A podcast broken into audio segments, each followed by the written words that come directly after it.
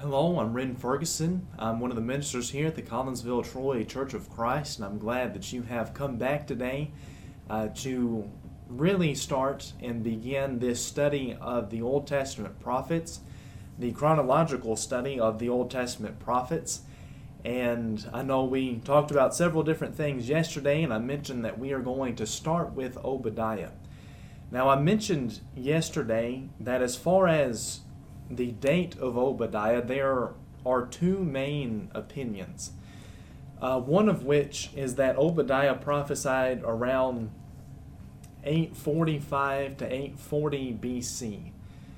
And when we're we're talking about these dates, I think this is is also important for us to remember, perhaps for those that, that might not be aware. When we talk about the dates before Christ, which is what BC stands for, the the years do the opposite of what they do for us. You know, we talk about last year was 2021, this year is 20 or 2020, this year is 2021, next year will be 2022. The numbers get higher as time progresses. So when we think about history, a lot of times we think about the 1700s, and that that means that it was, of course, 300 years ago. But when we, we talk about these dates with the Old Testament, the higher the number, the longer ago it was.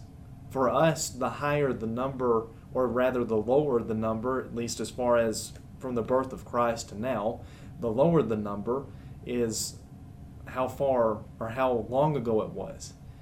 But with the dates before Christ, the higher the number, the longer ago it was. So 845 years before Christ.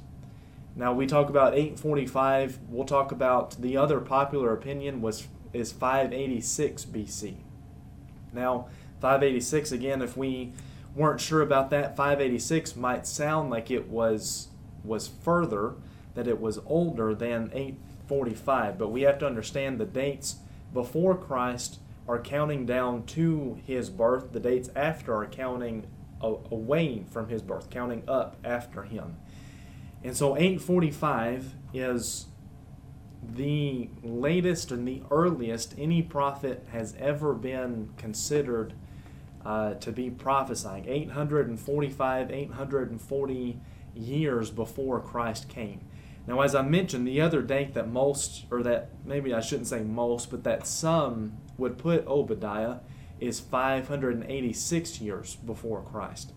Now, if you've studied Old Testament history, you know that that is an extremely important date. Because after the kingdom of Israel was divided, of course, the northern kingdom of Israel was destroyed in 722 BC by the kingdom of Assyria but the southern kingdom of Judah uh, remained until 606 BC. So a little over a hundred years longer than the northern kingdom. And in 606 BC is when Babylonia, of course, was in power, and they came and they took that first group of captives from the children of Israel. But then in 596, they came back and they took more uh, of the children of Israel into captivity. And then in 586 is when the they came back and Babylon destroyed Jerusalem and the temple. And so 586 is an incredibly important date in the history of the Jews. And that is, again, a very popular opinion as far as when Obadiah was prophesying.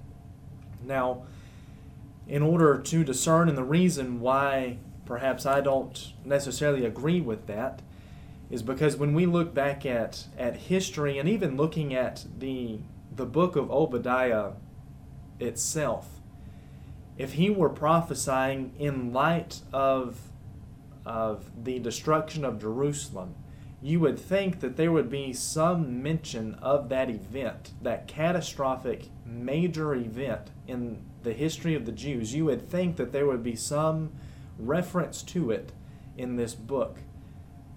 But he doesn't mention it really specifically at all. He talks about he does talk about the destruction and the violence that was done against Israel. But you would think, with the gravity and the significance of Jerusalem and the temple being destroyed, that Obadiah would, would pay a little bit more attention to that if that's when he was prophesying. But yet, he doesn't really he doesn't talk about the destruction of Jerusalem. He doesn't talk about the destruction of the temple specifically at all.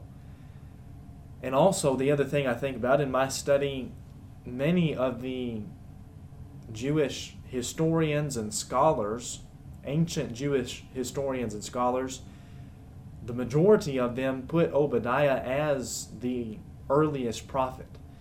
Uh, thinking about men such as Josephus, who was a historian in the first century uh, AD, after after Christ, of course.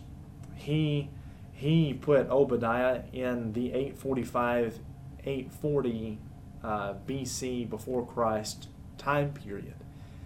Um, other rabbis and Jewish fathers, again, most of them put Obadiah as being the first first prophet. And while these dates are very highly debated and, and to an extent they don't uh, necessarily matter, I think it is important for us to to have that understanding because I think it aids us in studying uh, the book itself. Now, of course, we think about the book of Obadiah. We look at verse one of this of this book, and it explicitly says the vision of Obadiah. Now, who exactly this is outside of his name, we don't really have a whole lot of information about him. Uh, there are a few different men in the Old Testament that are, are mentioned as being Obadiah, and some suppose that this is the same Obadiah that we read about in 1 Kings chapter 18, whenever we read of Jezebel destroying the, the prophets of God uh, it says in verse, I'll just read verse 4. It says, And when Jezebel cut off the prophets of the Lord, Obadiah took a hundred prophets and hid them by fifties in a cave and fed them with bread and water. Uh, as I mentioned, those who take this later or earlier date, I guess I should say, of 845 to 840 BC, uh, generally think that that could be the same Obadiah that we're reading about here uh, in 1 Kings chapter 18. The same Obadiah that prophesied what we read here in the book of Obadiah. We don't know that for certain. We're there's I don't think there is ever really going to be a way that we could know that for certain. And the thing is, I think about this with the dates, I think about this with other information of that nature if those things were absolutely crucial for us to know, God would have, through that divine inspiration, given us those specific details. But the fact that in almost every single book, I mean, of course, we do have some indicators of when it took place. But if we had to know the exact year and the exact month and the exact day that these things were stated, God would have told us those things. But the fact that He didn't means and shows us that, that it's not absolutely necessary for us to understand the point that is being made in these books. Now, Obadiah, again, I, I would lean more towards him being the very first prophet prophesying about 845 to 840 BC, somewhere in that time period. Obadiah is, is one of the few prophets that is not prophesying specifically to uh, either Israel or Judah or the children of Israel. Now, he, of course, does mention them, he does talk about them in this book, but the main audience of his prophecy is that of Edom, which we'll go into this more as we look at the text. The Edomites were descendants of Esau. If you remember, again, that general Old Testament history that we read about in the book of Genesis, Abraham had Isaac, Isaac had uh, Jacob and Esau, and of Jacob came the children of Israel, the Israelites, and of Esau came the Edomites. And so Obadiah prophesying primarily to and about uh, the Edomites, the cousins of the children of Israel, prophesying against them because of the sins that they had committed against their family, against their cousins that they had of the children of, of Israel. And so that's just some basic um, introductory things about the book of Obadiah. Uh, we're going, we're out of time, so we're going to have to stop here for today. But I thank you for your time and for your attention, and we're going to start with the actual text uh, tomorrow, uh, looking at the different things that Obadiah is prophesying about, uh, the things that Edom had done to bring this condemnation on themselves, and of course, looking at those things that he he prophesies about in this book. Uh, but I thank you for your time and for your attention here today. If you ever have any comments or questions, feel free to either comment them on the video, message us, message uh, myself personally if, if you would like. And, and I'd love to, to sit down and answer any questions that you may have. But I thank you again for your time and for your attention, and come back tomorrow as we'll start with verse 1 of Obadiah.